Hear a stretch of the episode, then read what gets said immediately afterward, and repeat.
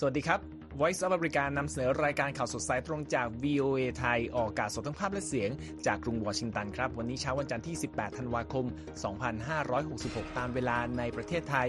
มีผมนพรัชชัยเฉลิมมงคล และคุณนิติการกำลังวัน ร่วมกันนำเสนอรายการครับสำหรับหัวข้อข่าวที่น่าสนใจในวันนี้ อิสราเอลเปิดเส้นทางข้ามแดนกาซาครั้งแรก พร้อมยกระดับการถล่มด้วยระเบิด โสมแดงยิงขีปนาวุธลงทะเลเกาหลีใต้ ส่งสัญญาณไม่พอใจสหรัฐ ญี่ปุ่นและอาเซียนยกระดับความสัมพันธ์ท่ามกลางความตึงเครียดกับจีน และโป๊ปฟรานซิส ฉลองวันคล้ายวันประสูติส่งท้ายปีแห่งการปฏิรูปคริสตจักร และวองก้านำพลังช็อกโกแลตเปิดตัวอันดับหนึ่งในบ็อกซ์ออฟฟิศสหรัฐ ในส่วนเสริมข่าววันนี้ครับ กลุ่มฮูตีโจมตีเรือพาณิชย์ในทะเลแดง สะเทือนการค้าโลกอย่างไรติดตามได้ในรายการวันนี้ และส่งท้ายครับ นักวิทยาศาสตร์ชี้ พิษโลกร้อนกระทบมแมลงผสมเกสรและผลผลิตทางการเกษตร ติดตามทั้งหมดนี้และหลายประเด็นได้ในข่าวสดสายตรงจาก VOA ไทยกรุงวอชิงตันครับ ครับเช่นเคยนะครับคุณนิติการมาติดตามสถานการณ์ที่ฉนวนกาซากันก่อนเลยนะครับ โดยอิสราเอลเปิดเส้นทางข้ามแดนสายตรงไปยังฉนวนกาซาเป็นครั้งแรก นับตั้งแต่เริ่มการโจมตีเข้ากลุ่มฮามาสเมื่อเดือนตุลาคมนะครับ พร้อมยกระดับการโจมตีเขตปกครองนี้ที่เป็นอาศัยที่อาศัยของชาวปาเลสไตน์ให้หนักขึ้นเพื่อหวังกดดันให้กลุ่มฮามาสปล่อยตัวประกันที่เหลือออกมาให้หมดตามรายงานของรอยเตอร์ครับ กองทัพอิสราเอลเดินหน้ายกระดับการโจมตีและการต่อสู้ตามแนวชายฝั่งกาซาอย่างต่อเนื่องนะครับ ตามคำบอกเล่าของประชาชนในพื้นที่และสมาชิกกลุ่มติดอาวุธฮามาสขณะที่ระบบสื่อสารคมนาคมในพื้นที่ดังกล่าวยังคงล่มต่อกันเป็นวันที่ 4 ซึ่งทำให้การตรวจสอบตัวเลขผู้ได้รับบาดเจ็บและเสียชีวิตเป็นไปได้อย่างลำบากครับ สภาเซียววงเดือนปาเลสไตน์โพสต์ข้อความทางแพลตฟอร์ม X ที่ระบุว่าระบบการสื่อสารดับในกาซานี้ถือว่านานที่สุดนับตั้งแต่มีการยกระดับการรบของอิสราเอล พร้อมกล่าวด้วยว่าทีมงานนั้นประสบปัญหาในการปฏิบัติหน้าที่ เนื่องจากการทิ้งระเบิดเข้าใส่จากฝ่ายอิสราเอลด้วย อย่างไรก็ดีครับบริษัทผู้ให้บริการด้านโทรคมนาคมเปิดเผยว่าสามารถกู้ระบบในพื้นที่ภาคกลางและภาคใต้ของกาซาได้บ้างแล้ว เมื่อวันเสาร์ที่ผ่านมาครับ เริ่มมีกระแสบวกของพัฒนาการสงครามในกาซาออกมาบ้างครับคุณนิติการ หลังจากเมื่อวันศุกร์หัวหน้าหน่วยงานสายลับของอิสราเอลเข้าพบกับนายกรัฐมนตรีของกาตาร์ที่เป็นตัวกลางการเจรจาการปล่อยตัวประกัน เพื่อแลกกับการหยุดยิงเมื่อเร็วนี้ รวมทั้งการปล่อยตัวนักโทษชาวปาเลสไตน์โดยอิสราเอลด้วย และในวันอาทิตย์ครับ อิสราเอลก็เปิดเส้นทางข้ามแดนเคเรมชาลอม ระหว่างอิสราเอลและกาซาเพื่อให้รถบรรทุกสเสบียงความช่วยเหลือ เดินทางเข้าสู่เขตปกครองแห่งนี้เป็นครั้งแรก นับตั้งแต่การสู้รบระหว่างสองฝ่ายปะทุขึ้นเมื่อเกือบ 2 เดือนก่อน โดยพัฒนาการเชิงบุกนี้หมายถึงการเพิ่มจำนวนอาหารและยาที่จะนำส่งไปสู่ผู้ประสบภัยในกาซาได้มากกว่าเดิมถึง 2 เท่าครับ ถึงกระนั้นอิสราเอลยังออกมาแสดงความสงสัยว่าความช่วยเหลือต่างนั้น ถูกนำส่งไปยังผู้ประสบภัยจริงหรือไม่ พร้อมกล่าวหาเจ้าหน้าที่องค์กรความช่วยเหลือว่า ไม่ได้นำส่งสเสบียงทั้งหลายข้ามแดนมาจากอียิปต์จริง ขณะที่หน่วยงานที่เกี่ยวข้องออกมาอธิบายว่ากระบวนการขนส่งนั้นถูกกระทบจากภาวะการต่อสู้ที่รุนแรงและดำเนินอยู่นะครับขณะเดียวกันสายวิทยุฮามาสอักซารายงานโดยอ้างข้อมูลจากกระทรวงสาธารณสุขกาซาว่าอิสราเอลได้ยิงขีปนาวุธ โจมตีบ้านหลังหนึ่ง ซึ่งเป็นของครอบครัวของดาวุธชีฮับโฆษกของกลุ่มอิสลามจีฮัดซึ่งเป็นพระมิตรของกลุ่มฮามาสส่งผลให้มีผู้เสียชีวิต 24 คน และยังทำให้ผู้อพยพที่ ค่ายผู้ลี้ภัยจาบาเลียทางตอนเหนือของกาซาได้รับบาดเจ็บหลายสิบคนด้วยครับ เจ้าหน้าที่หน่วยแพทย์เคลื่อนที่รายหนึ่งบอกกับรอยเตอร์ว่า ยังมีผู้เสียชีวิตอีกจำนวนหนึ่งที่ถูกฝังอยู่ภายใต้ซากปรักหักพังของบ้านหลังดังกล่าว และยังไม่มีใครสามารถเข้าไปขุดซากเหล่านั้นได้ เนื่องจากภาวะการต่อสู้ย่างรุนแรงอยู่ครับ ทั้งนี้เมื่อวันเสาร์ที่ผ่านมานายกรัฐมนตรีเบนจามินเนทันยาฮูกล่าวว่าสงครามในกาซานั้นเกี่ยวข้องกับการดำรงอยู่ของอิสราเอลซึ่งจะเดินหน้าสู้ต่อไปจนกว่าจะได้รับชัยชนะ และพื้นที่ที่กลุ่มฮามาสตั้งอยู่กลายเป็นเขตปลอดทหาร และอยู่ภายใต้การควบคุมของอิสราเอลครับ ในประเด็นที่เกี่ยวข้องกันนะครับ กลุ่มฮูตีในเยเมน ได้เปิดฉากโจมตีเรือหลายลำในทะเลแดงนะครับ ในช่วงที่ความขัดแย้งระหว่างอิสราเอลและฮามาสยังปะทุคุกรุ่นอยู่ ซึ่งก็สร้างความกังวลเกี่ยวกับผลกระทบ ด้านการขนส่งน้ำมันธัญพืช และสินค้าอุปโภคบริโภคที่พึ่งพาเส้นทางการเดินเรือนี้อย่างมาก ซึ่งประเด็นนี้ต้องมาติดตามจากคุณนิติการนะครับว่ามีผลกระทบต่อการค้าโลกอย่างไรครับ ประเด็นที่ต้องจับตาในเรื่องนี้อย่างใกล้ชิดก็เป็นเพราะว่าการค้าโลกนะคะต้องพึ่งพาเส้นทางการขนส่งเชิงพาณิชย์ ผ่านทะเลแดงอยู่ประมาณ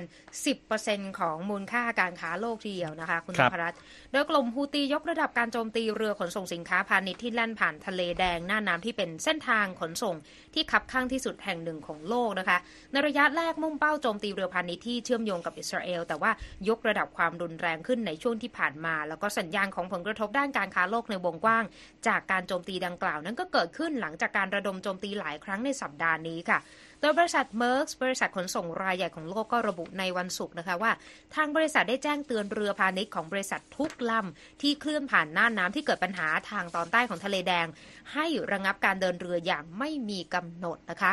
อีกบริษัทหนึ่งคือฮาแพคลอยนะคะที่มีเรือพาณิชย์ลำหนึ่งถูกโจมตีในทะเลแดงเมื่อวันศุกร์ก็ระบุว่า ทางบริษัทสั่งระงับเส้นทางเดินเรือผ่านทะเลแดงตั้งแต่วันจันทร์เป็นต้นไป อย่างไรก็ตามค่ะ ทางบริษัทติดตามเส้นทางเดินเรือพาณิชย์มารินทราฟิกพบว่ามีเรือขนส่งจำนวนมาก ที่ยังแล่นผ่านเส้นทางดังกล่าวในขณะนี้ค่ะคุณนพรัตน์แล้วเหตุผลเบื้องหลังเบื้องลึกของการโจมตีเส้นทางเดินเรือในทะเลแดงนี่คืออะไรหรอครับทางกลุ่มฮูตีในเยเมนที่เป็นกลุ่มติดอาวุธในอิหร่านที่อิหร่านให้การสนับสนุนนะคะได้มุ่งเป้าโจมตีเรือขนส่งในภูมิภาค แต่การโจมตีครั้งนี้ยกระดับรุนแรงขึ้นมา ตั้งแต่สงครามอิสราเอลฮามาสปะทุขึ้นนะคะ โดยภัยคุกคามด้านการค้าโลกที่ยกดีกรีขึ้นเนี่ยเนื่องจากว่าเรือบรรทุกสินค้าและเรือบรรทุกน้ำมันที่ติดธงประเทศต่างๆ อย่างนอร์เวย์และไลบีเรีย เริ่มตกเป็นเป้าโจมตีระหว่างที่ลัดเลาะไปตามแม่น้ำ ไปตามน่านน้ำแห่งนี้นะคะ โดยแต่เดิมกลุ่มฮูตีได้ใช้โดรนและขีปนาวุธต่อต้านเรือ เพื่อโจมตีเรือขนส่งพาณิชย์ แล้วก็เคยใช้เฮลิคอปเตอร์เพื่อยึดเรืออิสราเอลมาแล้วครั้งหนึ่งด้วยนะคะ โดยในช่วงแรกของสงครามอิสราเอลฮามาสกลุ่มฮูตีซึ่งเป็นพันธมิตรของฮามาสที่ขู่ว่าจะโตโจมตีเรือที่เชื่อว่ามาจากอิสราเอล แต่ว่าตอนนี้สถานการณ์บานปลายออกไปเป็นการโจมตีเรือแบบไม่เลือกสังกัด แล้วก็ ถึงขั้นมีการแจ้งเตือนเรือพาณิชย์ให้เปลี่ยนเส้นทางให้เข้าใกล้ดินแดนที่อยู่ในการควบคุมของฮูตีด้วยนะคุณนพรัตน์ซึ่งในเรื่องนี้นะคะทางสำนักงานด้านนโยบายต่างประเทศแห่งสหภาพยุโรปก็มีการระบุออกมาในแถลงการนะคะว่าการโจมตีหลายครั้งนั้นมีต้นตอมาจากดินแดนที่ฮูตีควบคุมอยู่ในเยเมน และคุกคามการเดินเรือระหว่างประเทศ และความมั่นคงทางทะเล ซึ่งถือเป็นการละเมิดกฎหมายระหว่างประเทศอย่างร้ายแรงค่ะคุณนพรัตน์ครับฟังฟังแล้วก็สงสัยว่าทำไมเส้นทางในทะเลแดงซึ่งมีทะเลแดงจึงมีความสำคัญนะครับ นอกจากเป็นพิกัดที่น่าสนใจในแง่ของการค้าแล้วนะคะ ทะเลแดงคือมีคลองสุเอตที่ปลายสุดทางตอนเหนือของน่านน้ำและมีช่องแคบปรับเอลมันเดฟนะคะ ที่ปลายสุดทางตอนใต้ ซึ่งนำไปสู่อ่าวเอเดน ที่ตั้งอยู่ระหว่างโซมาเลียและเยเมน ทะเลแดงเป็นน่านน้ำที่คับข้างไปด้วยเรือพาณิชย์นะคะ ที่ลัดเลาะผ่านคลองสุเอตในการขนส่งสินค้า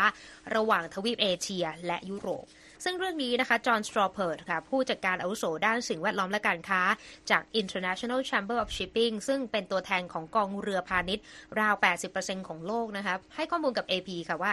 คลังพลังงานของยุโรปจำนวนมหาศาลทั้งน้ำมันดิบ ผลิตภัณฑ์อาหารประเภทน้ำมันปาล์มและธัญพืชรวมถึงสินค้าทุกประเภทที่บรรจุในคอนเทนเนอร์ต่างๆนะคะ ส่วนใหญ่จะเป็นสินค้าในภาคการผลิตด้วย ซึ่งเป็นสินค้าที่ต้องผ่านเส้นทางดังกล่าวทั้งสิ้นค่ะคุณนพรัตน์ครับ เมื่อดูรวมๆแล้วนี่การโจมตีดังกล่าวของกลุ่มฮูตีจะส่งผลกระทบต่อการค้าโลกอย่างไรบ้างครับ ทางโนอัมเรดันนะคะ นักวิชาการอาวุโสจาก Washington Institute for the for Near East Policy นะคะ ให้ทัศนะกับ AP ว่า เรือพาณิชย์ที่มีส่วนเกี่ยวข้องกับอิสราเอลตอนนี้ เลือกที่จะเปลี่ยนเส้นทางไปเลยนะคะ อ้อมไปที่แอฟริกา ซึ่งเป็นเส้นทางที่ไกลกว่าทำให้การเดินทางนั้น กินเวลาราว 19-31 วัน ขึ้นอยู่กับความเร็วของเรือพาณิชย์เหล่านี้ แน่นอนมันคือการเพิ่มต้นทุน แล้วก็การเพิ่มเวลาการขนส่งเข้าไปอีกนะคะ แต่ถ้ามองในแง่ของผลิตภัณฑ์แต่ละอย่างอย่างเช่น น้ำมัน ตลาดน้ำมันโลกเนี่ย เรียกว่าสามารถหลบหลีกแรงกระแทกจากการโจมตีที่เกิดขึ้นล่าสุดนี้ได้นะคะ เพราะว่ามีเรื่องของทิศทางราคาน้ำมันที่เริ่มปรับตัวลดลง แล้วก็ตลาดเนี่ยมีความกังวลเรื่องถึงถึงความต้องการน้ำมันที่ลดลงในประเทศเศรษฐกิจสำคัญทั่วโลก แต่ว่าสิ่งที่เห็นได้ชัดเจนที่สุดนะคะ จากการโจมตีที่เกิดขึ้นก็คือ ต้นทุนค่าประกันที่เพิ่มขึ้นในแต่ละครั้งของการโจมตีนะคะ คุณนพรัตน์โดยมอนโรแอนเดอร์สันค่ะหัวหน้าฝ่ายปฏิบัติการของ Vessel Protect ที่ประเมินความเสี่ยงของสงครามในทะเล และจัดหาประกันให้กับเรือพาณิชย์ของ h a p e c l o y นะคะซึ่งเป็นสมาชิกตลาดประกันภัยที่ใหญ่ที่สุดในโลกก็บอกกับ AP ว่า การโจมตีของกลุ่มฮูตีล่าสุดนั้น เพิ่มภัยคุกคามให้แก่เรือขนส่งในทะเลดำ เป็นอุปสรรคสำคัญต่อการขนส่งทางเรือเชิงพาณิชย์ในภูมิภาค และความไม่แน่นอนที่เกิดขึ้นนะคะ ในอขออภัยค่ะในทะเลแดงนะคะ มีแนวโน้มจะดำเนินต่อไปในระยะสั้นและระยะกลางนี้นะคะ อีกด้านหนึ่งเดวิดออสเลอร์นะคะเจ้าหน้าที่ของบริษัทประกันภัย List Intelligence นะคะที่วิเคราะห์ภาพรวมอุตสาหกรรมทางทะเลทั่วโลกก็บอกว่า ต้นทุนประกันภัยของเรือพาณิชย์ในเส้นทางนี้เนี่ยปรับเพิ่มขึ้นเป็น 2 เท่าตัวไปแล้วนะคะ ซึ่งถ้าเป็นเที่ยวเรือ พาณิชย์ที่แพงที่สุดเนี่ยอาจจะต้องจ่ายเงินประกันในหลักแสนดอลลาร์ต่อเที่ยวทีเดียวนะคะ แต่สำหรับเรือพาณิชย์ของอิสราเอลเนี่ยหนักหน่อย เพราะว่าเจอต้นทุนประกันภัยเพิ่มขึ้นถึง 250%แล้วก็บางบริษัทก็คือเลือกที่จะไม่ให้ความคุ้มครองไปเลยนะคะ แต่ในแง่ของผู้บริโภคเนี่ยเขาบอกว่าทางบริษัทก็มีการผลักภาระให้ผู้บริโภคไปเล็ก ๆ น้อยๆซึ่งก็อยู่ในระดับที่ต่ำพอที่ผู้บริโภคจะรับได้นะคะแต่ว่าถ้าต้นทุนค่าประกันนี้เพิ่มขึ้น แล้วสถานการณ์เลวร้ายลงไปอีกเนี่ยจนถึงขั้นมีการจมเรือหลายลำนะคะ บริษัทเรือขนส่งก็อาจจะพิจารณาเปลี่ยนเส้นทางขนส่งแทนค่ะ ครับท้ายสุดแล้วคิดว่ากลุ่มฮูตีจะสามารถปิดล้อมทะเลแดงได้เลยเปล่าครับ นักวิชาการก็ฟันธงกันนะคะว่าไม่มีไม่มีทางที่จะเป็นไปได้ เนื่องจากว่ากลุ่มฮูตีไม่มีเรือรบที่จะสามารถเข้าปิดล้อมทะเลแดงได้ มีเพียงการคุกคามก่อกวนในแง่ของการยิงขีปนาวุธหรือว่าโจมตีด้วยเฮลิคอปเตอร์เท่านั้น ขณะเดียวกันนะคะ ในน่านน้ำดังกล่าวก็มีเรือรบของสหรัฐฝรั่งเศสแล้วก็พันธมิตรอื่น ๆ ที่ยังคงลาดตระเวนอยู่ในพื้นที่นะคะ และเรื่องนี้ทางสตรอเพิร์ดนะคะก็ย้ำว่าการโจมตีที่เกิดขึ้นเนี่ยทำให้อุตสาหกรรมขนส่งทางเรือเนี่ยมีความกังวล แล้วก็ไม่ได้ปล่อยผ่านเรื่องนี้ไปง่าย แต่ว่าก็ยังคงมีกระแสการค้าผ่านทะเลแดงเป็นจำนวนมากนะคะ เพราะว่าเป็นเส้นทางเดินเรือที่สำคัญสำหรับยุโรปและเอเชีย อีกทั้งอิทธิพลของกลุ่มฮูตีในน่านน้ำนี้ก็ยังถือว่ามีอยู่จำกัดอยู่ค่ะคุณนพรัตน์ครับ น่าสนใจมากนะครับ ผลกระทบของสถานการณ์ในตะวันออกกลางที่จะส่งถึงผู้บริโภคเราๆทั่วโลกด้วยนะครับ ขอบคุณมากครับสำหรับรายงานเรื่องนี้ มาติดตามประเด็นที่เกี่ยวกับสงครามระหว่างรัสเซียกับยูเครนกันบ้างนะครับ โดยนักวิจัยจากสหรัฐและยูเครนระบุว่าชาติตะวันตกประสบความสำเร็จในการสกัดกั้นการส่งถ่ายชิ้นส่วนอิเล็กทรอนิกส์ของตะวันตกไปยังโรงงานของรัสเซียที่ใช้ และต้องสงสัยว่าทำการผลิตโดรนของอิหร่านที่ใช้ในการรุกรานยูเครนครับทำเนียบขาวเปิดเผยรายงานของสำนักงงานข่าวกรองสหรัฐที่ตีพิมพ์ออกมาเมื่อวันที่ 8 มิถุนายน แล้วก็มีเนื้อความยืนยันว่ารัสเซียได้รับวัสดุและส่วนประกอบจากอิหร่านที่จำเป็นสำหรับการสร้างโรงงานผลิตโดรนโจมตี ในเขตเศรษฐกิจพิเศษ อาลาบูกาในรัสเซียแล้วครับ ก่อนหน้านี้รัสเซียอ้างว่าตนใช้ทรัพยากรในประเทศ เพื่อผลิตโดรนสำหรับการโจมตียูเครน แต่อิหร่านเขายอมรับว่าตนส่งโดรนให้รัสเซียจริง แต่เป็นการส่งมอบตั้งแต่ก่อนที่มอสโกจะส่งกองทัพบุกยูเครนเมื่อเดือนกุมภาพันธ์ปี 2022 ครับ VOA สอบถามไปยังสถานเอกอัครราชทูตรัสเซียในกรุงวอชิงตัน และคณะผู้แทนอิหร่านประจำองค์การสหประชาชาติที่นครนิวยอร์กเกี่ยวกับรายงานของโรงงานอาลาบูกาแต่ก็ไม่รับการตอบกลับจากทั้งคู่ขณะจัดทำรายงานข่าวนี้นะครับ ทั้งนี้เมื่อวันที่ 6 ธันวาคมที่ผ่านมากระทรวงพาณิชย์สหรัฐ เพิ่งประกาศให้บริษัทรัสเซีย 11 แห่ง อยู่ในรายชื่อองค์กรที่ต้องยื่นเรื่องขอใบอนุญาตส่งออกชิ้นส่วนที่อยู่ภายใต้มาตรการควบคุมการส่งออก โดยอ้างว่าบริษัทเหล่านี้มีความเชื่อมโยงกับโรงงานต้องสงสัยในอาลาบูกาครับ VOA เมื่อเร็วนี้นะครับก็ได้พูดคุยกับเดวิดออลไบรท์ประธานของ Institute for Science and International Security ในกรุงวอชิงตันเกี่ยวกับประเด็นนี้ และออลไบรท์ก็ยกย่องชมเชยกระทรวงพาณิชย์สหรัฐนะครับสำหรับการขึ้นชื่อบริษัทเหล่านี้ ซึ่งบอกว่าเป็นสัญญาณความก้าวหน้าในการสกัดกั้น การนำส่งเทคโนโลยีของตะวันตกให้กับรัสเซีย ส่วนวลาดิสลาฟวลาซิอุก นักวิจัยด้านมาตรการลงโทษจากยูเครน แล้วก็เป็นที่ปรึกษาให้กับอันดรีเยอร์มาร์กหัวหน้าคณะเจ้าหน้าที่ทำงานของประธานาธิบดีวลาดิเมียร์ เซเลนสกี้ก็เป็นอีกรายที่แสดงความชื่นชมต่อความคืบหน้าดังกล่าวนะครับ โดยทั้งคู่บอกว่ารัฐบาลประธานาธิบดีโจไบเดนจะต้องเดินหน้าลงมือทำการต่างๆ เพิ่มขึ้น เพราะว่าบริษัทที่ชื่อว่า JSC อาราบูกาซึ่งเป็นโรงงานต้องส เป็นเจ้าของโรงงานต้องสงสัยนี้นะครับ ยังไม่ถูกการลงโทษใด ๆ ทั้งสิ้น ออลไบรท์ระบุด้วยว่าขณะที่ชิ้นส่วนอิเล็กทรอนิกส์กว่าครึ่งที่ใช้ในการผลิตโดรนชาเฮดของอิหร่านนั้นผลิตโดยบริษัทสัญชาติอเมริกัน แต่ก็มีอีกส่วนหนึ่งที่มาจากบริษัทที่ตั้งอยู่ในสวิตเซอร์แลนด์และเนเธอร์แลนด์ครับนักวิจัยจากสหรัฐยูเครนระบุว่า ขณะที่ชาติตะวันตกสามารถประสบความสำเร็จในการสกัดกั้นการส่งถ่ายชิ้นส่วนของทั้งหมดนี้ไปได้ ก็ยังต้องมีการ ความพยายามมากขึ้นนะครับเพื่อไม่ให้ชิ้นส่วนต่างๆ ตกไปอยู่ในมือของโรงงาน Alabuga เพื่อใช้ผลิตโดรนครับ ค่ะอีกด้านหนึ่งนะคะ สื่อของยูเครนก็รายงานในวันอาทิตย์ค่ะว่า รัสเซียสูญเสียทหารของตนไปเกือบ 350,000 นายนับตั้งแต่มอสโก ส่งกองทัพรุกรานยูเครนเมื่อเกือบ 2 ปีก่อนนะคะ สื่อ Kyiv Independent ระบุว่าเสนาธิการทหารยูเครนรายงานว่ามอสโกนั้น สูญเสียกำลังพลไป 346,070 นาย รวมถึงการเสียชีวิตของทหาร 1,250 นายในช่วง 24 ชั่วโมงที่ผ่านมานะคะ นอกจากนี้ยังมีรายงานด้วยว่ารัสเซียสูญเสียรถถังไป 5,739 คัน พาหนะหุ้มเกราะ 1,692 คัน พาหนะและรถเติมเชื้อเพลิง 1,766 คัน ระบบยิงปืนใหญ่ 8,137 เครื่อง ระบบยิงจรวดหลายลำกล้อง 923 เครื่อง ระบบต่อต้านการโจมตีทางอากาศ 609 ชุด เครื่องบิน 324 ลำ เฮลิคอปเตอร์ 324 ลำ และโดรน 6,278 ลำ เรืออีก 22 ลำ แล้วก็เรือดำน้ำอีก 1 ลำนะคะ ขณะเดียวกันค่ะกระทรวงกลาโหมอังกฤษให้ความเห็นว่าการประกาศของรัสเซียเมื่อต้นเดือนที่ผ่านมานั้น เขตปกครองโดเนตสก์ ลูฮันสก์เคอร์ซอนและซาปอริซเซียของยูเครนจะเข้าร่วมการลงคะแนนเสียงเลือกตั้งประธานาธิบดีรัสเซียในเดือนมีนาคมปีหน้านะคะ อ้างอิงข้อมูลของข่าวกรองจากยูเครนว่า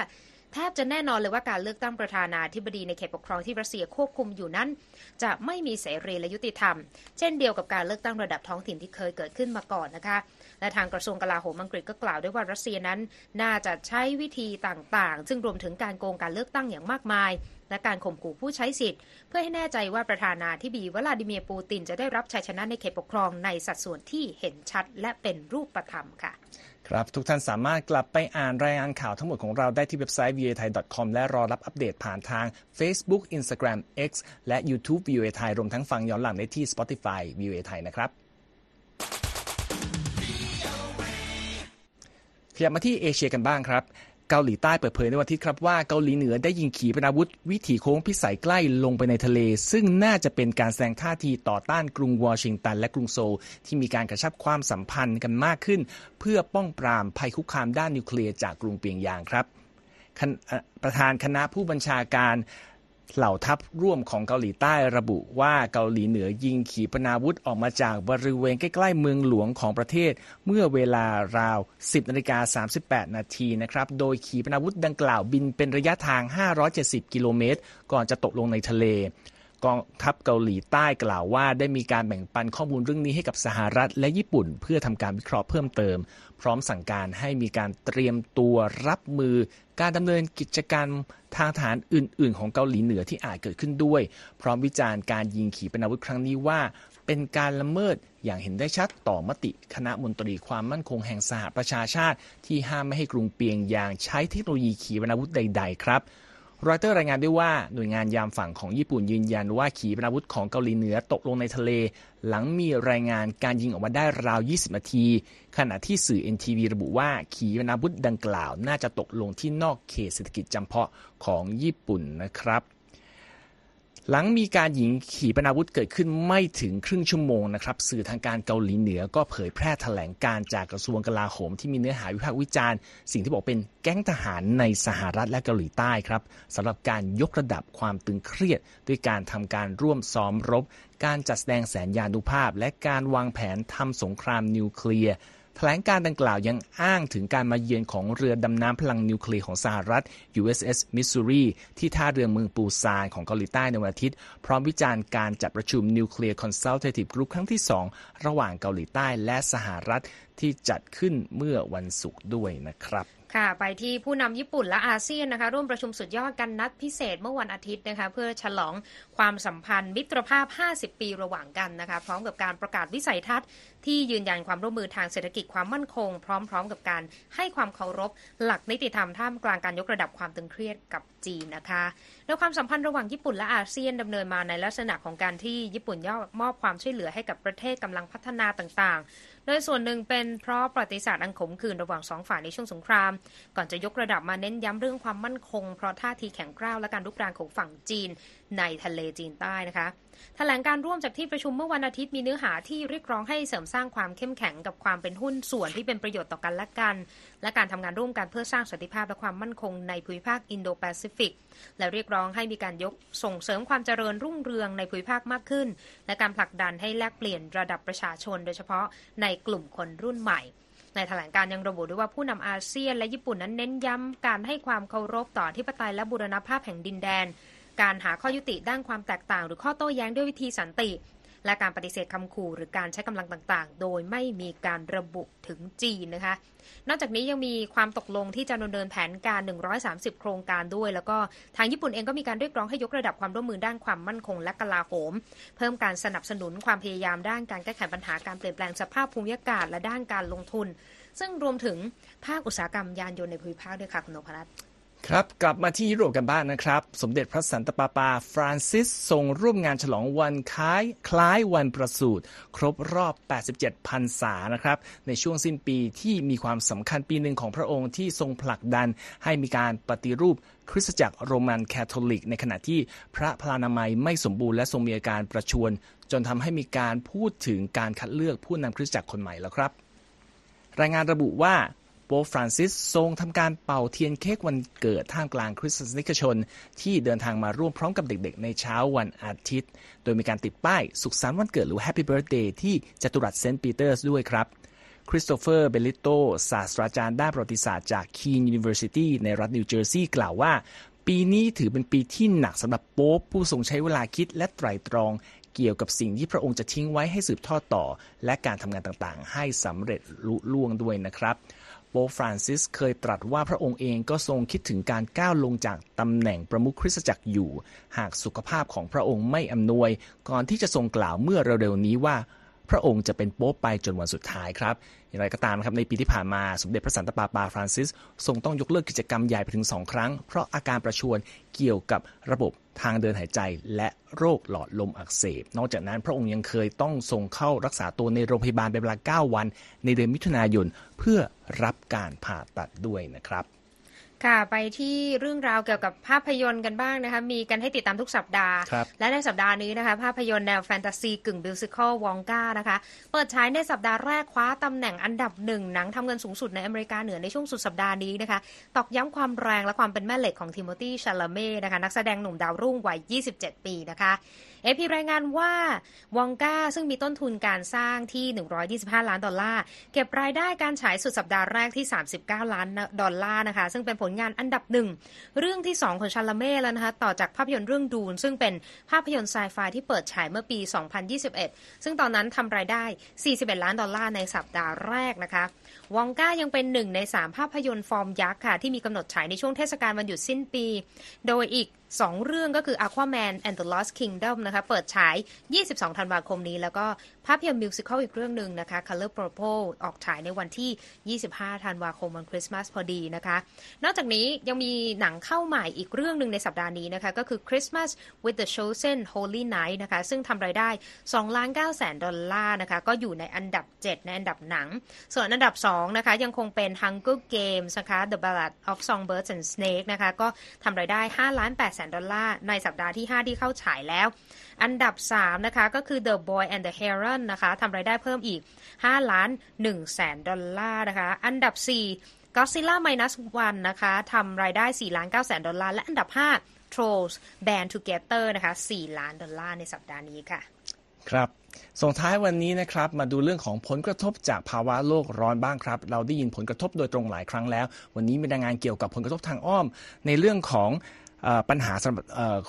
การผลิตอาหารของโลกด้วยนะครับ และคุณคมสันศรีนาวิบุญชัยมีรายเรื่องนี้จากเอพีมานำเสนอครับ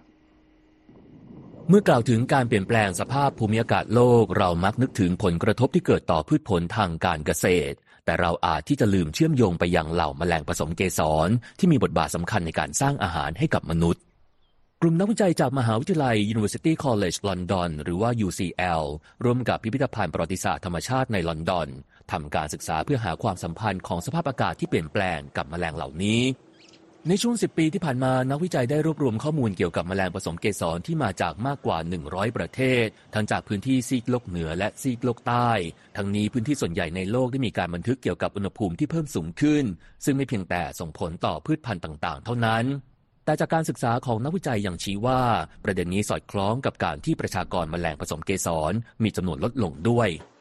อย่างไรก็ตามการศึกษาหลายชิ้นก่อนหน้านี้มุ่งเน้นไปที่ประชากรพึ่งเท่านั้น ขณะที่รายงานล่าสุดที่ตีพิมพ์เมื่อเร็วๆนี้ ในวารสาร Science Advances ได้ขยายขอบเขตการศึกษา ให้ครอบคลุมถึงแมลงผสมเกสรประเภทอื่น อย่างเช่น ผีเสื้อ ผีเสื้อกลางคืนแมลงปีกแข็ง และแมลงวัน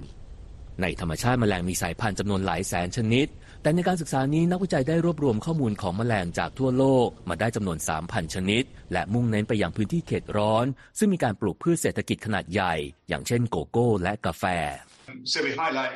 two crops in particular in, in the paper, um, so coffee and cocoa. รองศาสตราจารย์ทิมนิวโบ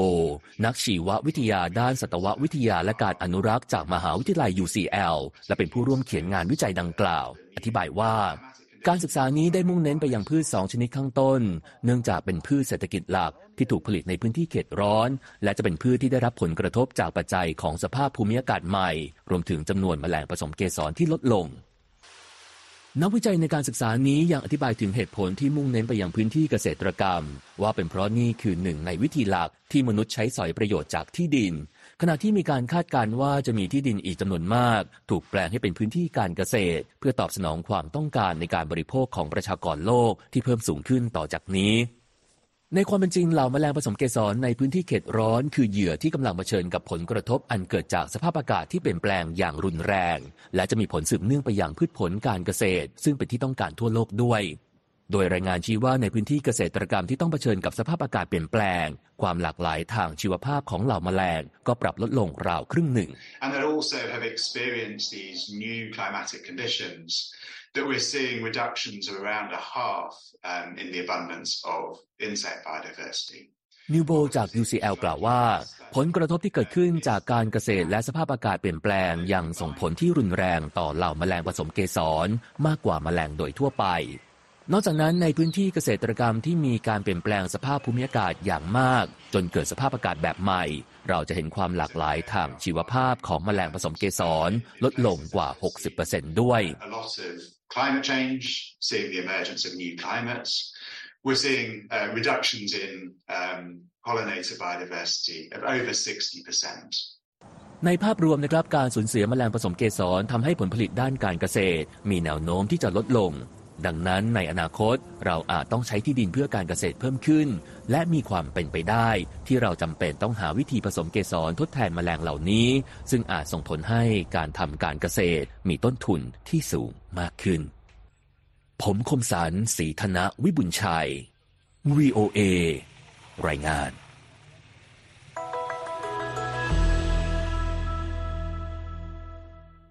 ขอบคุณครับ คุณคมสันและทั้งหมดนี้คือรายการข่าวสดสายตรงจากวิวไทยกรุงวอชิงตันครับ ผมนพรัชชัยเฉลิมมงคลดิฉันดีที่การกำลังวันต้องลาไปก่อนนะครับ สวัสดีครับ สวัสดีค่ะ